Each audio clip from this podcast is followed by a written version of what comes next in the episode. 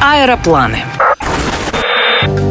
Пустыня Сахара и развалины Карфагена, арабы и берберы, финиковые пальмы и одногорбые верблюды. Все это Тунис, Африка по-французски и всего в четырех часах полета от Москвы.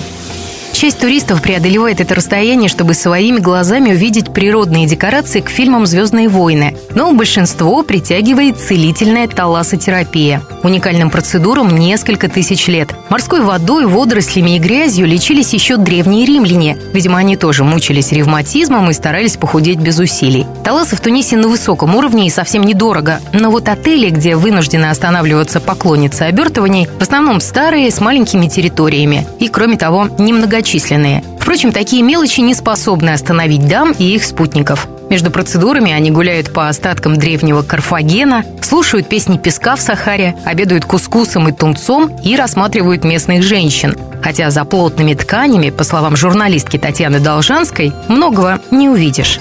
У них очень красивые очки, явно дорогие и явно от кутюр. Очень красиво накрашенные глаза, и из всего этого платья выглядывает носик какой-нибудь, ну, Манола Бланик, не знаю, но вот что-то типа того. Кстати, в четверг забиты просто до отказа все косметические салоны. Делается прическа, маникюр, педикюр, масочки, макияж и все-все-все, потому что в этот день муж входит к жене. Он обязан это сделать. Он может гулять где-то неделю, но в четверг он обязан войти к жене. Причем не просто войти, а с подарком. Ну и со всеми прочими прелестями семейной жизни.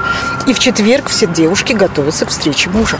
На столе тунисца всегда стоит блюдо с финиками. Самый лучший сорт называется «Пальцы света». Правда, попробовать его на родине практически нереально. Он весь уходит на экспорт. И стоит там по 20 евро за килограмм. Еще один символ страны, который непременно попадет в объектив вашего фотоаппарата – одногорбый верблюд. Для берберов корабли пустыни по-прежнему единственный способ передвижения. Стоит такой живой транспорт в среднем тысячу динаров. Так что, если какой-нибудь местный поклонник будет кричать вам вслед «Даю за тебя 10 верблюдов», вы можете легко прикинуть свою стоимость. Самая популярная экскурсия в Тунисе – двухдневная обзорная поездка с посещением Сахары. В дороге вас ждет много впечатлений, в том числе гастрономических.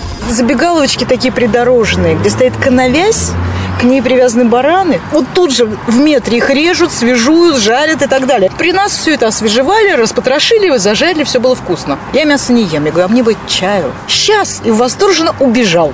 Вернулся обратно с граненым маленьким стаканом с мутной желтой жидкостью. Мадам чай, вот еще восточные сладости для русской мадам. После этого чая 4 часа вела машину без остановок через перевал в ночи. Чай они не заваривают, они его варят. Это, по сути, зародыш чефира. Там сохранен вот этот самый кофеин, который тебя торкает.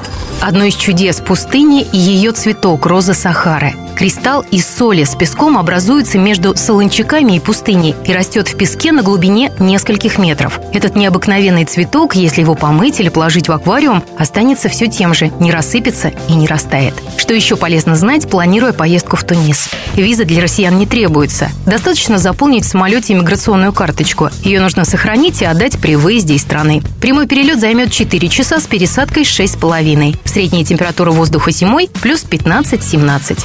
Ирина Контрева, Москва ФМ. Не теряйте впечатлений.